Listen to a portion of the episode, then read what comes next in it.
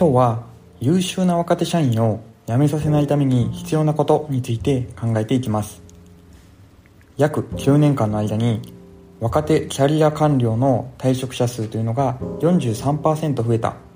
こんなニュースを聞いて自分の職場の若手は大丈夫かなとドキッとした方も多いのではないでしょうか。私の職場でも年齢も若くて優秀な新入社員の方が多く入社します。その中でちゃんと自分は働きがいのある職場にできているかこんなことを考えるきっかけになりました。ではそもそもなぜ若手社員が離職してしまうのでしょうか。リクナビニクストの調査によると離職原因の第1位は上司や経営者といった目上の人との人間関係だそうです。仕事を辞めたいなと思う瞬間は多くの人が経験していると思いますがそのほとんどはこういう人間関係にあるのではないでしょうか。海外の企業だと社員がメンタルダウンしてしまった時に問答無用で上司の責任になるそうです。そして何らかの対応を上司に対してする場合というのが少なくありません。それほど職場のリーダーには影響力があります。それらを踏まえて今日は優秀な若手社員を辞めさせないために先輩社員目線で意識したいポイントについて考えていきます。前々回の放送でもお話をしましたが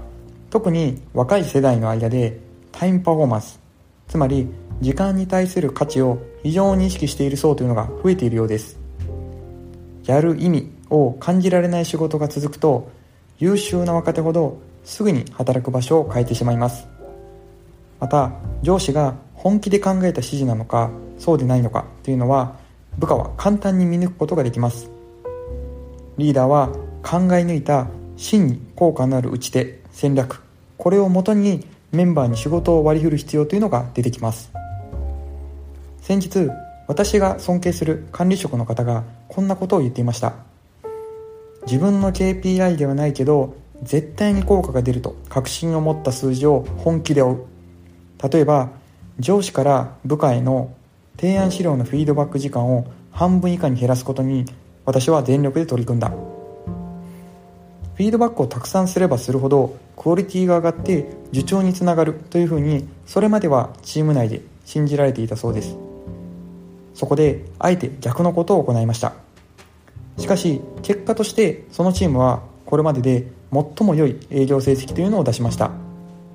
フィードバックを減らすことで上司に迎合しないメンバーのリーダーシップが育って